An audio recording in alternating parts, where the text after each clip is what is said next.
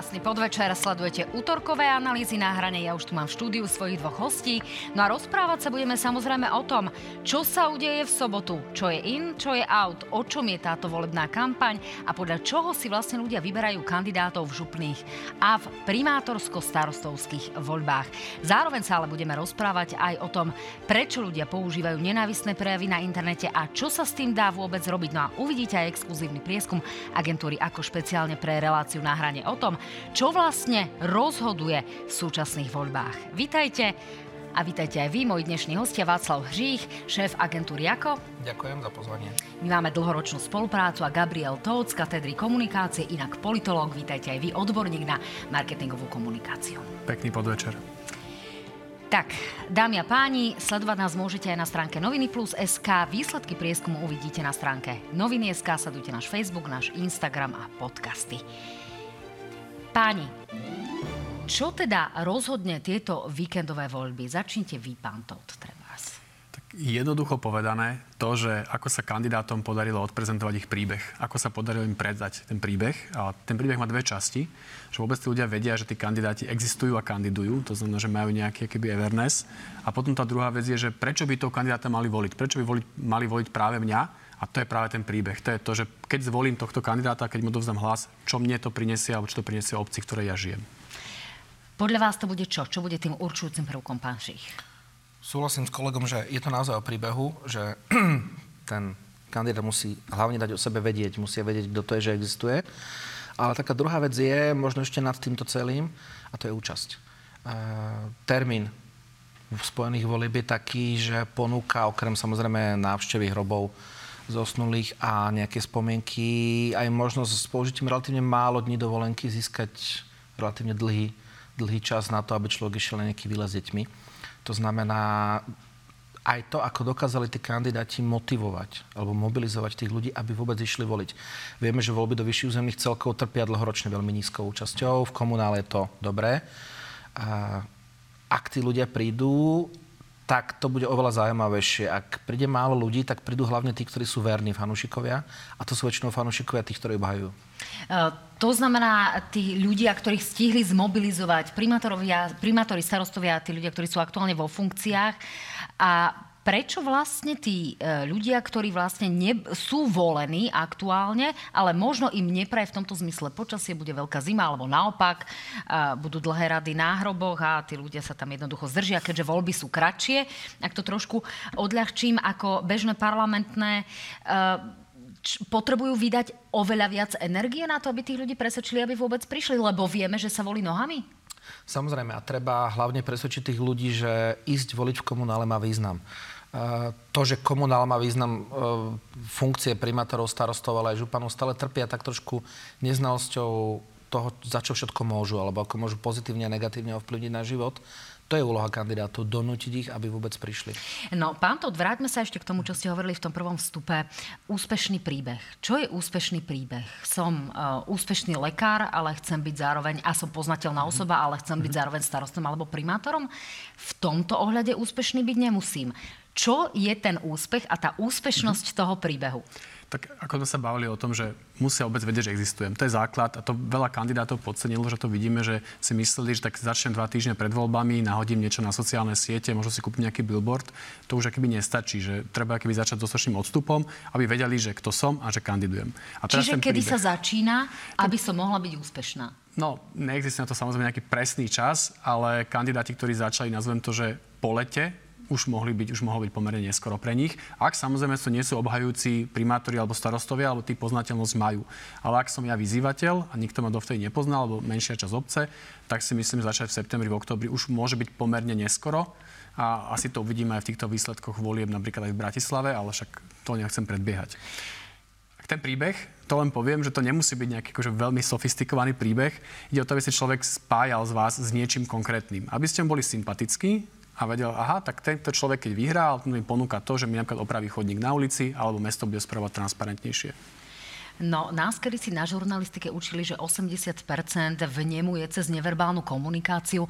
Platí, že ten človek, ktorý kandiduje, musí byť v zásade e, príjemný, príjemne pôsobiaci a podobne. Je to niečo, čiže taká tá neverbálna emócia, neverbálna záležitosť, ktorá hrá významnú rolu, že sa pozriem na fotografiu dvoch rovnako známych alebo rovnako neznámych ľudí a, a toto môže zafungovať, pán Todt? Určite áno. Ako množstvo výskumov dokazuje, že to, že či nám niekto príjemný, sympatický, hrá akoby veľmi dôležitú rolu v tom, že sa rozhodneme, že či budeme voliť toho alebo druhého kandidáta. Samozrejme, nechcem to znižovať iba nejakú súťaž krásy, nie je to súťaž krásy, ale na takej podvedomej emočnej úlohy, úlo, úrovni, toto je veľmi, veľmi dôležité.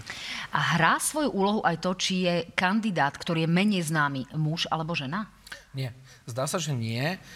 naozaj, ako povedal pán, to, ten človek vám musí sadnúť nesmiete mať z neho negatívny pocit. Aj keď ono sa hovorí, že ako keby odsúdiť niekoho z prvého dojmu nie je fér, ale naozaj ten prvý dojem musí byť dobrý, lebo to je vlastne osobná skúsenosť. Tí ľudia sa nerozhodujú racionálne, že je to, ja neviem, PhD ekonóm, že je to matematika a tak ďalej.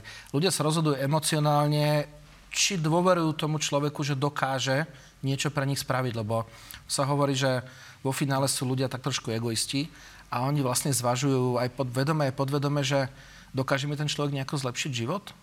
Čo spraví? Čo spraví pre mňa? Bude viac miesta v škôlke?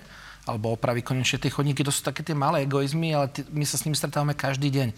Trápi nás každý deň, takže ak mám dôveru v toho človeka, zaujíme ma, že on je ten, ktorý by to dokázal, tak mu dokážem potom aj odpustiť mnohé iné veci. E, to ale znamená, že už ľudia vnímajú, čo tí kandidáti sľubujú, čiže to už je nejaký ďalší krok k poznateľnosti.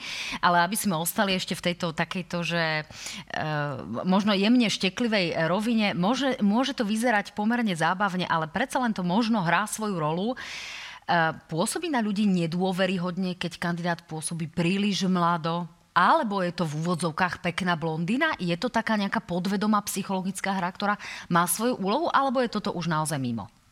nie som psychológ, takže úplne presne to povedať neviem, ale on to závisí veľmi od tej cieľovej skupiny, teda že koho chce ten kandidát osloviť. Ak oslovím primárne mladých ľudí, tak to, že som mladý, asi to vadiť nebude. A naopak, to znamená, že ak chcem osloviť starších konzervatívnych voličov, tak asi to, ak ten kandidát má 20 rokov alebo 25, tak asi to môže byť problém. Takže skôr by som to viazal na tú cieľovú skupinu, koho sa snažíte osloviť, ale určite, keby sú nejaké schémy rozhodovania, že možno prílišná mladosť, alebo ak niekto vyzerá nie príliš dôveryhodne, tak určite mu to uškodí, to je samozrejme.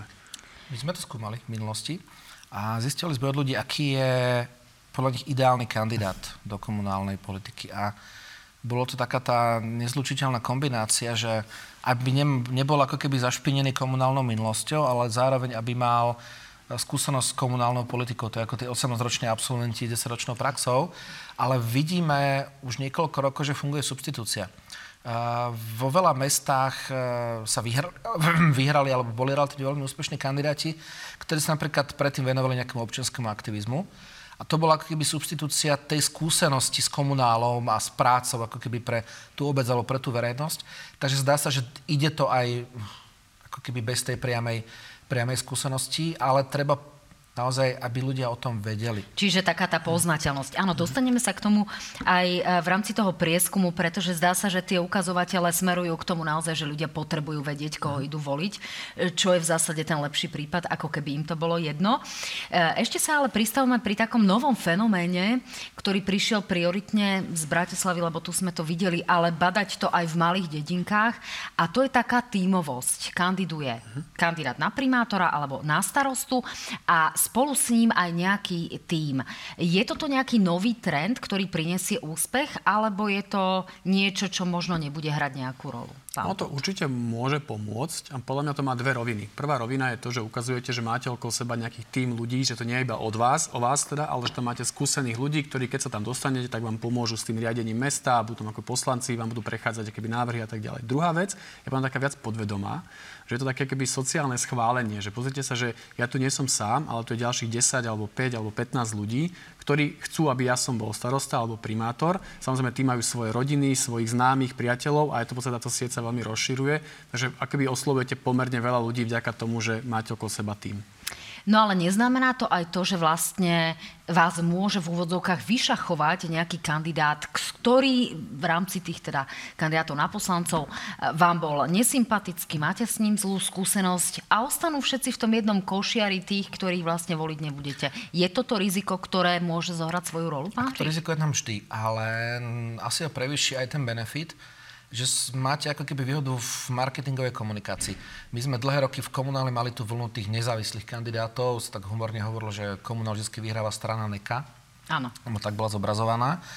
A v istej chvíli časť kandidátov pochopila, že je výhoda, keď idete na, pod nejakým tímovým názvom, pretože komunikácia nielen vás, ako napríklad kandidáta na starostku, alebo na primátorku, alebo na primátora. Zároveň vás ako keby promuje aj kandidáti na poslancov, lebo používajú rovnakú, rovnakú značku. Ono v podstate keď sa pozrieme cez ten marketingový názov, tak sú to všetko politické strany klasické. Na druhej strane to ale nie sú politické strany, ktoré by mali nejakú fixáciu na veľké politické strany. Mm. Znamená to, že byť súčasťou nejakej strany je tak trošku sa aj zašpiniť a tak trošku niesť na svojom vlastnom chrbte hriechy svojho stranického predsedu? Určite, ja som to videl v prieskumoch a to asi Vašo potvrdí, že, že na tej komunálnej úrovni tá, ľudia očakávajú buď nezávislého kandidáta, alebo iba s podporou nejakej politickej strany. Tá stranickosť tam môže závažiť práve negatívne, ale ľudia to až tak neočakávajú. Ale pri tých, nazvem to, že tých, tých komunálnych stranách, ktoré teraz povznikali, je ešte jedna dôležitá vec, že ak si vezmete, ako vyzerá kandidátna listina, a teraz ich bude pomerne veľa, hlavne aj v hlavnom meste alebo v Košiciach, to človek dostane 6 tých listín, tak mu to vlastne to, čo má ten človek zámenom, pomôže trochu rozhodovať, že aha, tak ja volím túto regionálnu stranu. Lebo tam má sedem rôznych straničiek. Presne tak, a to znamená, zrazu to uvidím, aha, tak tu, tu je, tu je, tu je a pomáha mu to vlastne v rozhodovaní, keď to človeka priamo nepozná. A ono je to tak trošku aj reakcia na to. Videli sme minulé komunálne voľby, že sa kvôli neúplne jednoznačne definované legislatíve v tej časti povolanie, ktorá je vlastne ano. na volebnom listku, využívali aj rôzne marketingové skratky. Videli sme to napríklad v Bratislave. Potom to bolo zákonom obmedzené takto sa to vlastne dostalo späť založením strany, ktorá používa ten názov, ktorý neúplne evokuje stranu, sa to obíde a môže sa to použiť. Mm-hmm. A máme tam aj rôzne označenia ako živnostník a podobne, kde sa človek aj tak veľa toho nedozvie. No, páni, navrhujem ukázať si výsledky toho prieskumu, ktorý opakujem teda agentúra ako robila exkluzívne pre našu reláciu náhrania. Sme radi, že spolu spolupracujeme. Prieskum eh, sa realizoval v, eh, v dňoch 12. až 19. 10. na vzorke tisíc respondentov a tu už vidíme výsledky. Otázka znela, onedlho sa budú konať komunálne a župné voľby, na základe čoho sa rozhodujete o tom, koho budete voliť ja len uh, pripomínam, že to vychádza nad 100%, to znamená, že voliči alebo oslovení mali možnosť použiť dve možnosti. Na základe doterajšej osobnej skúsenosti alebo známosti kandidáta sa rozhoduje 60% oslovených.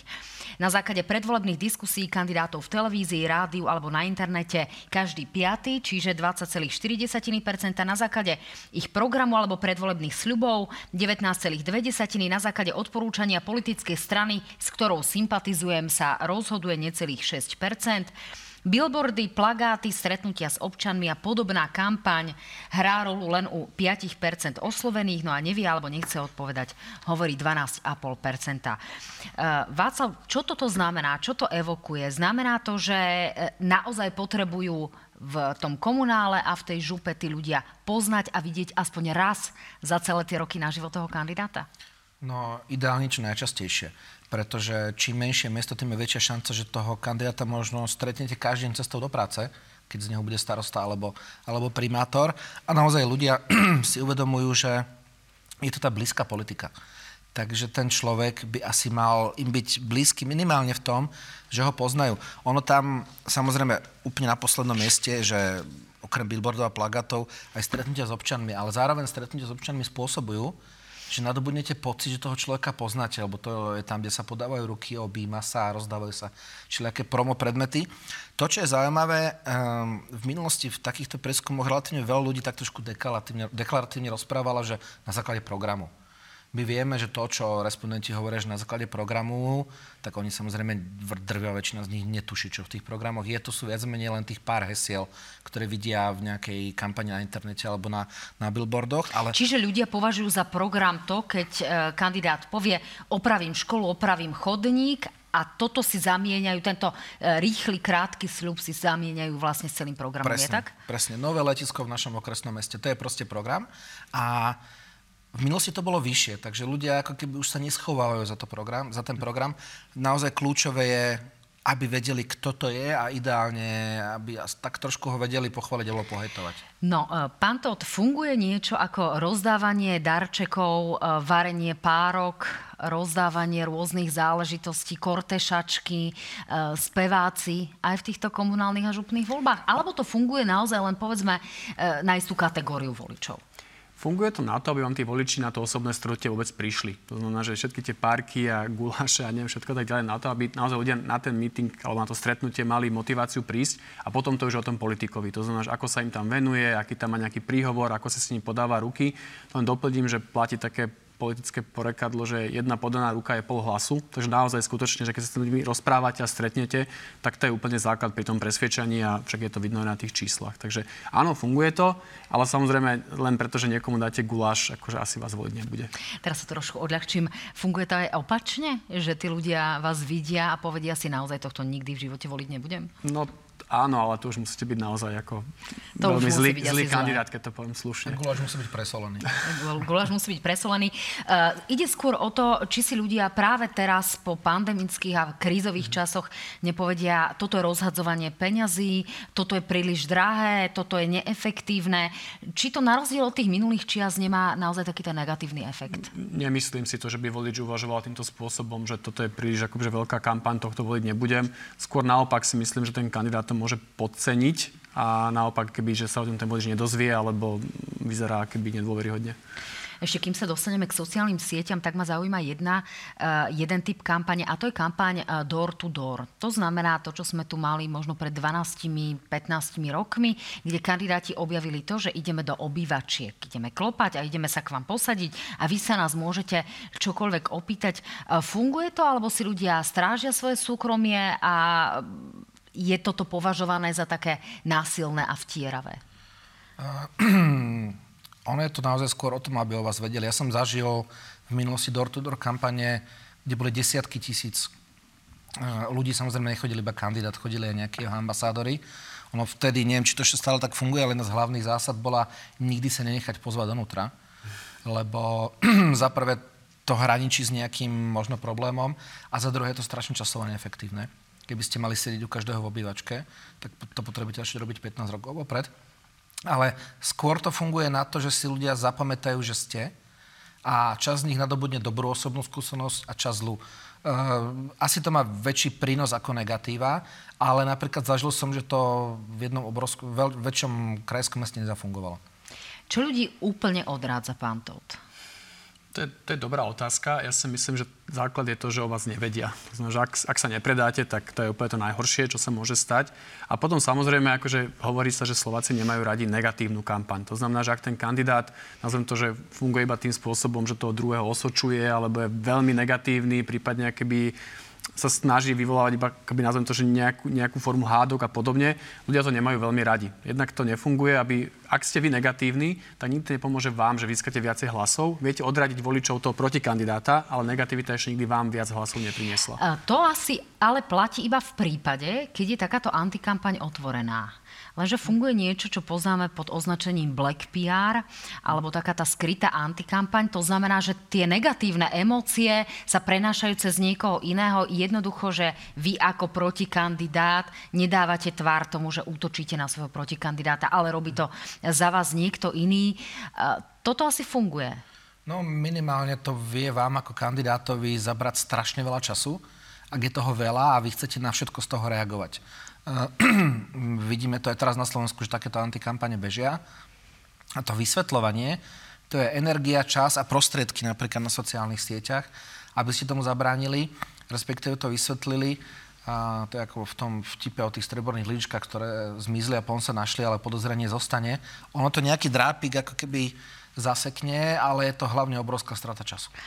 No, ono platí takéto Slovensko, že, e, tak, takéto slovenské, že na každom šprochu pravdy trochu. E, hovoria si toto voliči? Hovoria si to podprahovo, že aj keď sa neviem rozhodnúť, o tomto som niečo negatívne počul, tohto si radšej nevyberiem? Alebo už ľudia jednoducho majú také penzum informácií, také množstvo, že už toto nehráš takú rolu, pán Podľa to nehráš takú veľkú rolu, lebo ak niekto mi je sympatický a som viac menej rozhodnutý, že budem voliť, tak potom aj som ochotný viacej zniesť, poviem to na jeho, na jeho margo. Vidíme to aj v tej veľkej politike, že politici, ktorí majú za sebou obrovské množstvo kauz, majú stále pomerne vysoké preferencie, keď sa ten človek rozliša preto, lebo tí voliči v podstate keby sú ochotní odpustiť tomu politikovi viac, lebo je mi sympatický a chcem ho voliť. A podľa mňa to môže fungovať na tej komunálnej úrovni, že ak mi proste niekto sympatický, tak prižmúrim oko. No poďme sa ešte vrátiť na chvíľku k billboardom. To je taká dobrá slovenská klasika, dobrý slovenský fol- eh, folklór. Eh, funguje to ešte? Alebo je to už taký ten menšinový dielik celej tej kampane alebo kampaňovej mozaiky u toho kandidáta? No, naozaj, kedy si sa hovoril, že bez billboardov nie je kampaň. Áno, my si niektoré archívne aj teraz pripomenieme, niektoré z nich boli naozaj mimoriadne agresívne. Ono, billboardy, oni ako beží čas, tak sa stávajú stále viac viac endemické, lebo pod tým heslom, že znižovanie vizuálneho smogu mizne ako keby obrovské množstvo týchto ploch, kedy si sme cez billboard nevideli mesto a teraz je to oveľa, oveľa lepšie. To znamená, tá šanca dostať sa von je tam menšia. Ono práve billboardy sa použili na to, aby ste ukázali, že ste v hre, že existujete. Ale nie vždy tá vonkajšia plocha je dobre zrealizovaná. Taká najväčší problém je, že keď sa na to pozeráte na monitore, tak to vyzerá dokonale, všetko viete prečítať, lebo však ten text ste zadávali vy. Ale keď idete okolo toho 50 ehm, v meste a vidíte to pol sekundy, tak možno ani neviete, že je to billboard na komunálne voľby. Pán Todd, funguje to ešte na ľudí? Alebo asi, to len doplním naozaj takú možno, že e, jednu spomienkovú záležitosť. Pamätáme si Vladimíra Mečiara, ktorý vyzeral na billboarde o 30 rokov mladší, ako bola taká tá realita. A niektoré kandidátky sú naozaj významným spôsobom vyžehlené. Nie je toto skôr potom odrádzajúce?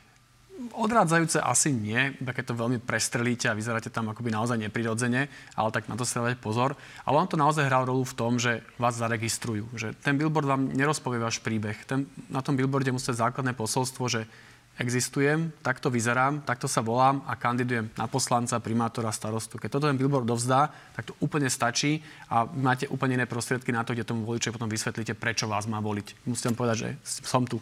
No, tak my tomu, si teraz... K tomu žehleniu možno ešte, billboardy sa samozrejme testujú a vizuály.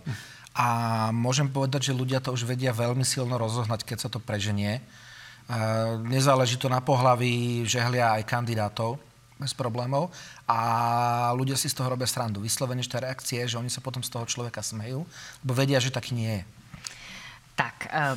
Vypočujeme si teraz dokrutku, ktorá hovorí o tom, že naozaj fenomén sociálnych sietí bude asi určujúci aj v týchto voľbách. Tak nech sa páči pán Milo. Rôzni aktéry, či štátni alebo neštátni, si uvedomili silu a dosah sociálnych médií a začali ich veľmi intenzívne využívať na presadzovanie svojich nejakých strategických, ekonomických alebo iných cieľov. Toto bol pán Milo z ministerstva vnútra, ktorý sa venuje práve e, hybridným hrozbám. Bolo to z konferencie, na ktorej ste sa pokiaľ viem zúčastili aj vy, mm-hmm. pán Todd. E, tak nám povedzte, ako to je so sociálnymi sieťami. Je to niečo, čo už dnes kandidát musí mať, bez čoho sa jednoducho nepohne, ale otázka znie aj tak, či si vystačí len so sociálnymi sieťami? Odpoviem na tú druhú otázku. Určite nie. A tých najmenších obciach asi to nutné úplne nie je, lebo tam viete všetky poznať osobne. V obciach, ktoré majú stovky obyvateľov, tak Facebook nepotrebujete.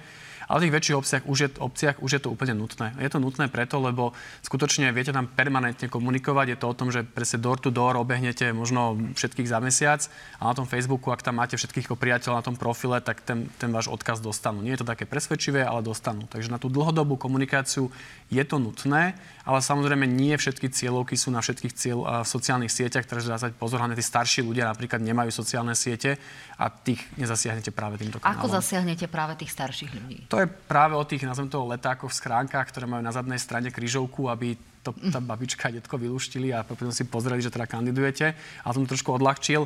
Je to na tých osobných stretnutiach, o tých možno novinách, ktorými chodia a podobne, tie ešte kvázi majú dosah.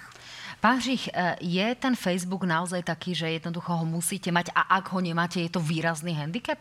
Napríklad v takej tej e, vekovej strednej a mladšej kategórii? A ak, a doplním to opäť, ak ten Facebook a ten Instagram nie je taký, možno povieme pre mladých, fresh a cool? Ono to asi súvisí s tým javom, že keď vám poviem nejaké meno, tak čo spravíte prvé, ako sa hovorí, hodím si to do Google. Mm-hmm. To znamená, väčšinou tieto výstupy práve z Facebookov, zo sociálnych sietí, z Instagramu sú jedny z prvých, ktoré, ktoré ako keby tieto vyhľadávače zobrazujú. To znamená, ak tam nie ste, tak e, ten človek možno o vás nájde nejakú veľmi, veľmi suchú informáciu. Ja som takto minule niekoho hľadal a prvé, čo mi to vyhodilo, bol akýsi živnostenský register, mm. kde fun- z roku 2010 Takže naozaj tá absencia tej informácie spôsobila, že som si povedal, že hm, tak to asi neviem, kto je. Práve z tohto dôležité. Je to ako keby prispôsobenie sa nášmu spôsobu života, že všetko hľadáme cez internet a niekedy si aj názor vytvárame cez internet. A ak na tom internete nie ste, prakticky neexistujete. Asi sa na tom zhodneme. Ehm, čo očakávate ešte tieto najbližšie dva dní, ktoré majú kandidáti k dispozícii? Prakticky je to e, necelých 48 hodín, neviem to teraz narýchlo vypočítať a predsa len budeme vysielaní aj v repríze, takže to už platiť nebude. V každom prípade vo štvrtok sa nám začína e, moratórium. Očakávate nejakú drámu, dramatické odstupovanie, ehm, povedzme, spájanie sa kandidátov proti niekomu, pán Todd? Teraz to už podľa mňa nie je o tom, aby ste niekoho presvedčili. Teraz to je o tom, aby ste zmobilizovali tých svojich voličov. To znamená, tí voliči, ktorí rozmýšľajú, že by vás volili, tak treba im dať silný dôvod a presvedčiť ich, že áno, prídi tú sobotu, nechod na tú dovolenku, na tú záhradku, ale zostan tu a, a poď ma voliť. Takže naozaj tie posledné dní bude iba o tom, o tej mobilizácii tých voličov. A tu veľmi dôležité, možno taká rada všetkým kandidátom, že samozrejme nech to nehovoria iba oni, ale nech to hovoria aj, všetci okolo nich, teda ich pozbudzovateľia na tých sociálnych sieťach je to úplne ideálne. Keď nazvem to, že v sobotu ráno tí vaši kamaráti, známi, rodina napíšu, že tak ja idem dneska voliť, idem voliť tohoto, ten, so, ten, ten nejaký sociálny, nejaký, nejaká podpora je veľmi dôležitá pri rozhodovaní sa ľudí. No toto uvidíme, ako zhodnotí ústredná volebná komisia, či toto nie je povedzme porušením nejakého moratória. Pán Hřích, vy ste kedysi pre nás robili prieskum, ktorý bol úplne prvý a týkal sa účasti. Merali sme to v auguste a tá účasť, ktorá bola odhadovaná, sa blížila k 60%. Dokonca ich tak trošku tuším, e, presahovala. My sme vtedy hovorili okolo 62-66%. Vy sám ste mi vtedy spomínali, že je to nad očakávanie, čiže reálna účasť bude pravdepodobne nižšia. Na akej úrovni ju odhadujete teraz? Ja si myslím, že úspechom bude, keď e, spojených voľbách každé z tých dvoch druhov volieb obhají minuloročné čísla, alebo minulosezónne čísla. Nezabudeme, že voľby do Vúciek mali myslím, že okolo 30%, čo je tristne málo. A uvidíme, či sa podarí tým ako keby voľbám do orgánov miesta obci potiahnuť tie vúcky, alebo, alebo ani nie. Bude záležať od toho, či si tí ľudia majú z čoho vybrať.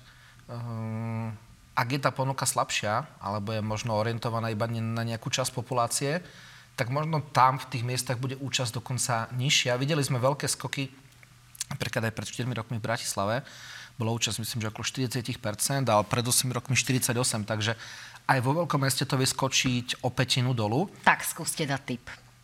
V Bratislave? V Bratislave, ale aj celkovo na Slovensku. Uh, budem rád, ak to bude niekde okolo 55 v komunálnych voľbách a bude vynikajúce, ak sa aspoň o pár percent posunieme nad tých strašných 30%. Ak by to bolo 40, tak môžeme si buchať šampanské. A posledná otázka v tomto bloku. E, podľa denníka N a ich prepočtov až približne 20% všetkých kandidujúcich sú ľudia z extremistických strán alebo zo strán, ktoré nejakým spôsobom extrémizmus schváľujú. E, nie je to šialené číslo, pán Todd? Je to obrovské číslo samozrejme, ale treba si uvedomiť, že na, tých, na tej miestnej komunálnej úrovni tí ľudia možno ani sa nerozhodujú, že tento kandidát za nejakú stranu a nepovažujú extrémne, je to pre nich ten Jožo alebo ten Fero, ktorého poznajú a ktorým chodí pomáhať na stavbu v sobotu. To znamená, že tam naopak, že tam tá extremistická nálepka možno alebo vôbec nehrá až takú veľkú rolu a tí kandidáti môžu vydať práve na základe nejakej osobnej známosti alebo to, že ľudia ho považujú za slušného človeka. Uh, ono je to jedna z mála šancí, ako aj tie veľmi malé strany vedia ukázať, že existujú.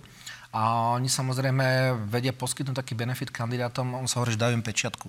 To znamená, nemusia tí Jožovia alebo Milanovia zháňať podpisy, A oni v tej chvíli ani tak neriešia, kto to je, hlavne, že môžu rovno kandidovať. Dámy a páni, samozrejme, eh, nevyhnutnou súčasťou volieb sú v 21. storočí aj sociálne siete. My sa budeme rozprávať aj o nenávisti na webe. Eh, páni, aká je tá nenávisť silná? Videli sme, eh, čo sa stalo pred teplárňou, že nenávisť dokáže zabíjať.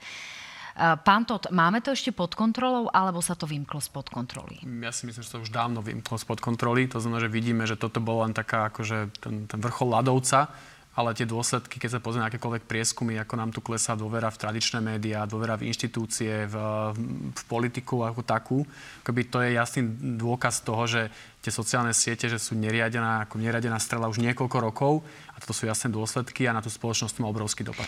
No, vy ste povedali na konferencii, ktorú sme spomínali v prvom bloku, e, že mesačne sa vyprodukuje približne 5 miliónov komentárov, čo tak odráža tú situáciu na Slovensku, ako keby takmer každý Slovák vrátane Babetiek e, napísal minimálne jeden komentár mesačne na sociálnu sieť, z toho milión z nich vieme považovať za nenávistný prejav. To je obrovské číslo. To nie? by som len poopravil. Tých 5 miliónov to je iba na stránkach médií a inštitúcií, ako som keď ministerstva. To nie, to nie sú všetky, by taký, že odhad by bol, že to môžu byť že stovky miliónov komentárov. Tých 5 miliónov je naozaj iba na stránkach médií a inštitúcií. Dokonca, takže to je obrovské číslo. Ako ale odlíšime, čo je nejaká hlúpa urážka a čo je už naozaj prejav, ktorý splňa takú tú kategóriu nenávistný? Tak máme tu v prvom rade nejaký, nejaký trestný zákon, ktorý keby definuje, že čo, čo je aký problém, že nejaké možno mm, trestný čin popierania holokaustu a podobne. To sú už naozaj trestné činy, to sú nenávistné prejavy. Ale ja by som nepodceňoval ani tie iné, také tie klasické, že keď v diskusii niekomu poriadne vynadáte vulgárne, tak je to nenávistný prejav. Možno to nemá nejakú trestnoprávnu dohru, ale k tej radikalizácii alebo polarizácii spoločnosti to má obrovský dopad. Lebo keď sa tu všetci budeme nadávať v diskusiách a byť vulgárni a posielať sa neviem kam, tak to má dopad na nás všetkých. Pán Žich, eh, pôsobí to nejakým spôsobom na spoločnosť, aj čo sa týka eh, výsledkov, ehm, výsledkov povedzme aj preferencií, pretože vieme, že niektorí politici používajú agresívnejší slovník, vulgárnejší, niektorí cieľne využívajú sociálne siete na to, aby nejakým spôsobom šírili pomerne agresívne prejavy. Čiže prejavuje sa to v tých prieskumoch? Ja si myslím, že áno v tom, že vlastne politici sa prispôsobili najhoršie na nenávisných prejavoch na sociálnych sieťach na internete je, že nás vlastne už neprekvapujú. Že je to ako keby bežná vec a keď niečo také niekde vidíme, tak, tak vlastne sme to tam videli aj včera, aj prečerom.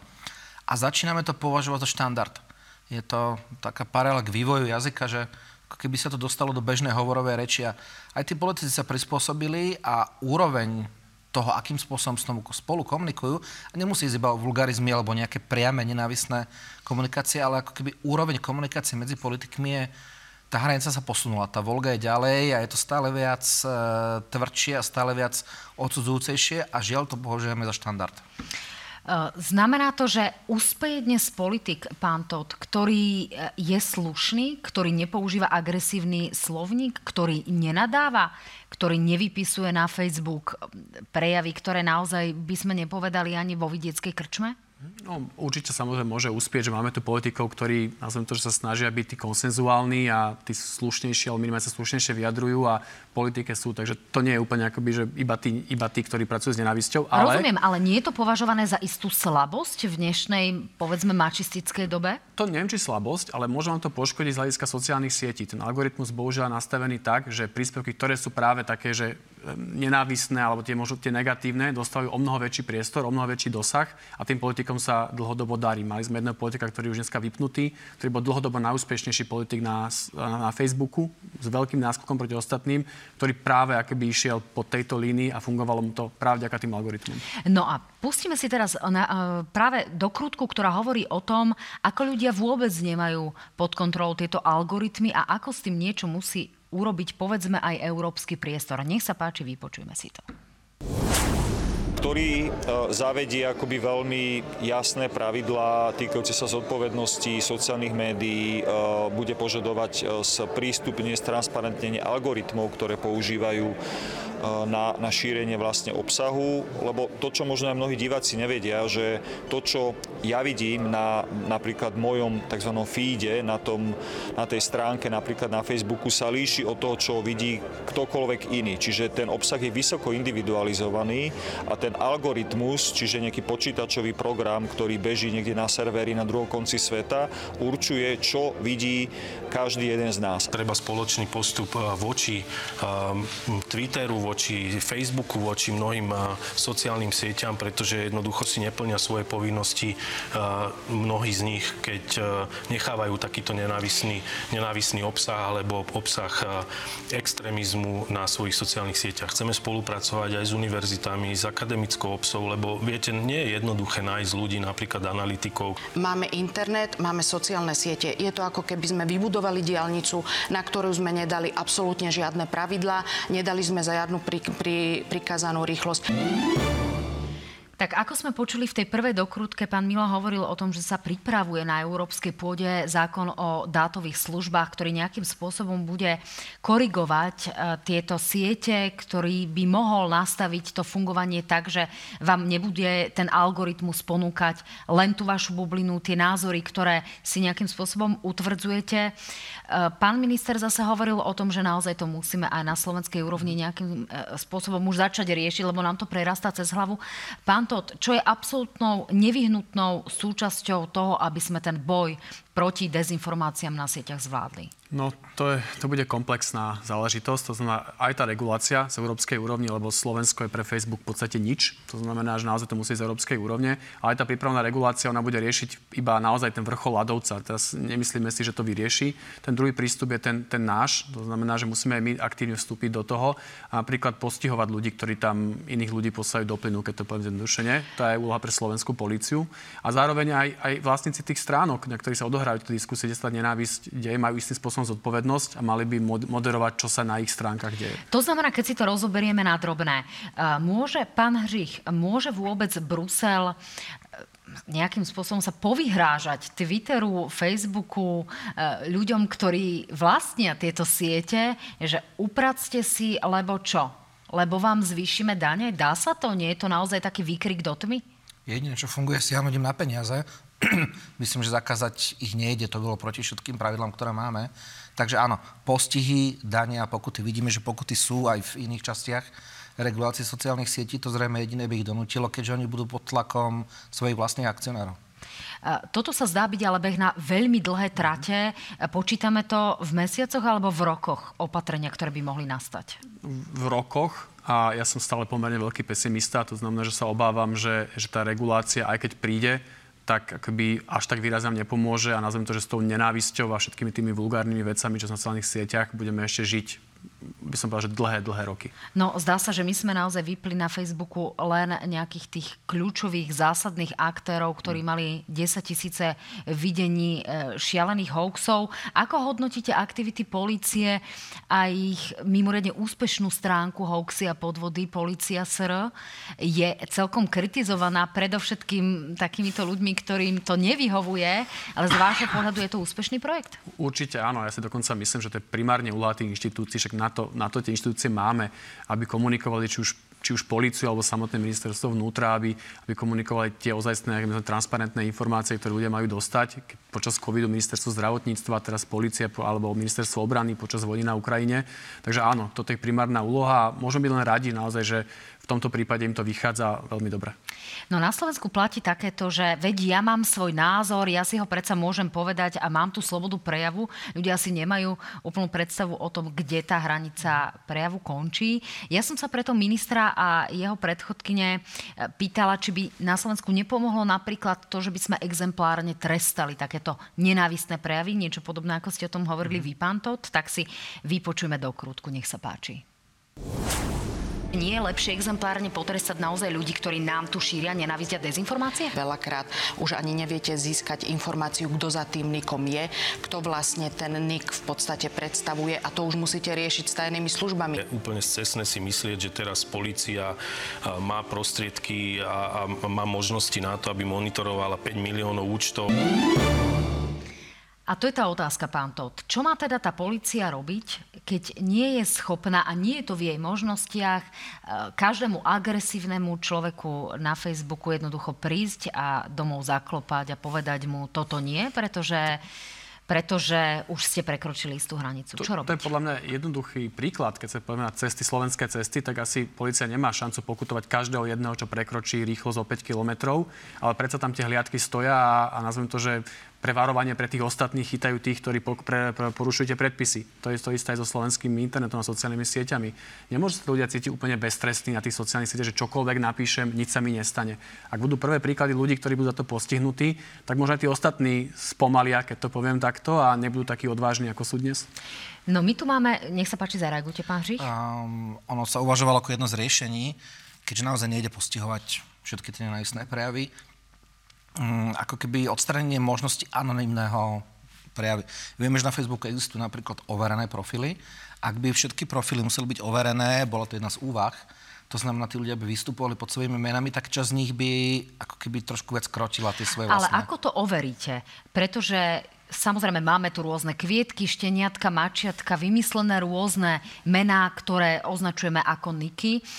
Na druhej strane, ak si ja ako Jana Krescanko Dybáková napíšem, že som Eva Nováková, kto to zistí? Pán Todd? No, mal by to prvé zistiť Facebook, lebo jeho pravidlách je to, že môžete tam vystúpať aj pod svojou identitou. To znamená, ak sa napíšete, že ste Jana Nováková alebo Eva Nováková, tak ten Facebook vás spýtať, dobre, tak ukáž na tvoj občianský preukaz, on sa má to, a keď tam bude iné meno, tak vám ten účet zruší. On to, že keby aj dneska robí, a robí to veľmi máličko. To znamená, že naozaj to overovanie tej totožnosti je jedna z tých vecí, ktorú musí byť priamo tá sociálna sieť. No a potom tu máme príklad ľudí, ktorí bez problémov produkujú rôzne videá a pavideá pod svoju vlastnú vlastnou identitou, vôbec sa za to nehambia. Tie videá majú 10 tisíce, často 100 tisíce videní, sú to mimoriadne agresívne prejavy. Bez problémov majú 10 tisíce zdieľaní, ale nič sa s tým nerobí. Stačí nejaké to obvinenie alebo nejaká policajná hrozba na to, aby týchto ľudí odstrašila? Pretože viacerí títo ľudia majú na krku obvinenie, ale zdá sa, že sa nič nedeje, pán Todd. Zlyháva policia alebo kto zlyháva? No, v tomto prípade podľa mňa áno, lebo keby robí sa veľmi málo, že tých pár obvinení je, ale myslím si, že keby sa to robilo možno komplexnejšie, tak aj tí ľudia si už dávajú väčší pozor. Dnes ja mám stále pocit, že, že to ľudia ľudia s možnosťou nejaké beztrestnosti, že im to v podstate úplne jedno a keďže kým nebudú, nazvem to tí prví odsudení, tak dovtedy to tak bude. Ako hodnotíte video, ktorý sa, ktoré sa minulý týždeň objavilo na sociálnych sieťach? Aktuálne je už, pokiaľ viem, stiahnuté. E, je to video odsúdeného extrémistu, predsedu jednej politickej strany s otcom vraha z teplárne. Ako je možné, že toto sa dostane na sieť? Ako je možné, že toto je v zásade beztrestná záležitosť. A pýtam sa na to práve z toho dôvodu, pretože som si to vypočula a bolo to naozaj plné rôznych hoaxov a konšpirácií. Ale to je práve, práve ten pocit beztrestnosti, že keby človeka nič nezastaví pred vyprodukovaním takéhoto videa, a ono síce momentálne už je stiahnuté, ale ako vidíte, že tá efektivita toho videa bola dokonalá, lebo zasiahla nielen tú cieľovú skupinu na stránke, o ktorej možno 99% ľudí dovtedy nevedelo a že vôbec existuje, ale práve kvôli tej kontraverznosti sa to vlastne dostalo aj cez všetky veľké médiá medzi širokú populáciu a možno to video už je preč, ale možno návštevnosť tej stránky je teraz 10-násobná. Je zásah malo. Len tu by som ešte jednu vec povedal, že treba sa veľký pozor na to, aby sme nepostihovali aj už sa nejaký politický názor. Je to veľmi akoby, sivá zóna si povedať, že čo je nejaký hoax, čo je dezinformácia, čo je niekoho politický názor. Preto to nie je taká úplne jednoduchá téma v tomto prípade akoby zase povedať, že budeme postihovať úplne všetko, čo sa nám nepáči, asi by nebola správna cesta. Tomu rozumiem. Na druhej strane tu máme politické prejavy, ktoré hraničia s urážkami. Ja teda sa priznám, že pracujem v žurnalistike 20 rokov, ale politické urážky, ktoré sú tu, sú naozaj na úrovni par excellence. A dnes sme si napríklad e, vypočuli rôzne záležitosti, že pani prezidentka je, citujem, e, Sorošovo decko. E, toto sú veci, ktoré naozaj môžeme dovoliť aj v politickom prejave, pán Hřích? Alebo by sme jednoducho mali aj toto už nejakým spôsobom regulovať? No ako vidíme, tak ako keby trestné to nie je nejakým spôsobom, respektíve nikto doteraz nebol nejako priamo postihnutý za takýto druh prejavov. A, takže dá sa predpokladať, že budú fungovať aj ďalej. A je to o tej slušnosti. Tento druh prejavov je bežne akceptovaný na sociálnych sieťach a nielen ako sa hovorí v sobotu večer v krčme, ale už aj v bežnej komunikácii. Nikoho neprekvapuje a spoločnosť to toleruje. Dokonca by som povedal, že niektoré cieľové skupiny keby vyžadujú takýto spôsob komunikácie a fungujú na ňo. Takže ak sa niekto rozhodne takto komunikovať, je to možno práve preto, aby oslovil túto cieľovú skupinu a napriek tomu, alebo možno aj vedomí si toho, že väčšina populácie je tak trochu, nie že tak trochu, väčšina populácie je vydesená, že čo to vlastne je, stále sa to oplatí. Pán Todt, čo sa s týmto dá robiť v politike a čo sa dá robiť s agresívnymi prejavmi všeobecne pre ľudí, ktorí zatiaľ nepoznajú tú hranicu? Tak v politike by najviac pomohlo, keby voliči nevolili politikov, ktorí sú vulgárni. To znamená, že ten politik na konci dňa, on robí to, čo mu tí voliči dovolia, alebo to, čo si nazvem to, že objednajú. A keby po takýchto výrokoch, nazvem to, že mu klesli preferencie o 10%, tak si to asi do budúcna rozmyslí. Bohužiaľ, to je to zhrubnutie spoločnosti, o ktorom sa tu bavíme, aj vďaka sociálnym sieťam, že zase, že nejakej časti populácie to nevadí a možno im to naopak imponuje. A toto si myslím, že aký bol jedno z tých riešení, že ak budeme my sami všetci, čo sme, nazvem to, že menej tolerantní k vulgárnym veciam a nenávistným, tak aj tí politici to rýchlo pochopia, že to nie je cesta. Ešte naozaj na jednu otázku k radikalizácii sa mladých e, na internete. E, ako je možné, že sa nám dnes mladí dostávajú do rôznych extrémistických skupín, ktoré sú uzavreté na internete? Vieme s týmto niečo urobiť? Vieme zabrániť tomu, aby 19-ročný tínedžer fungoval na americkej e, nejakej v nejakej organizácii, v uzavretej skupine a my sa do toho nevieme nejakým spôsobom dostať inak, ako prelomiť bezpečnostné služby? Ako môj osobný názor je, že v súčasnej situácii nie. Je to možno práve o tej výchove, ale hlavne o tom školstve, aby sa ani nevyhľadával takýto druh skupín. Ale nejak technicky zabraniť, ako vystavať e, železnú oponu, ja si myslím, že to je už dávno neskoro. Čiže pán Todt, uh, síce ukázať deťom bazén, ale naučiť ich plávať? Jednak to, a zase na druhej strane nejaký plavčík by tam mal byť. To znamená, že ak ja budem písať od zajtra na svoje sociálne siete o tom, že nejaká menšina na Slovensku sa mi nepáči a potom sa fotiť s braňou alebo neviem kde, tak akože očakal by som ako občan, že buď tajná služba alebo policia zareaguje a to človeka minimálne monitoruje. Tak, Páni, ďakujem vám veľmi pekne za veľmi plodnú diskusiu. Verím, že budeme mať viac plavčíkov, menej bazénov, ale všetci budeme vedieť plávať. Ďakujem pekne, že ste boli mojimi hostiami. Dámy a páni, veľmi sa na vás teším vo štvrtok v televíznej náhrane o 21.45. Majte sa fajn.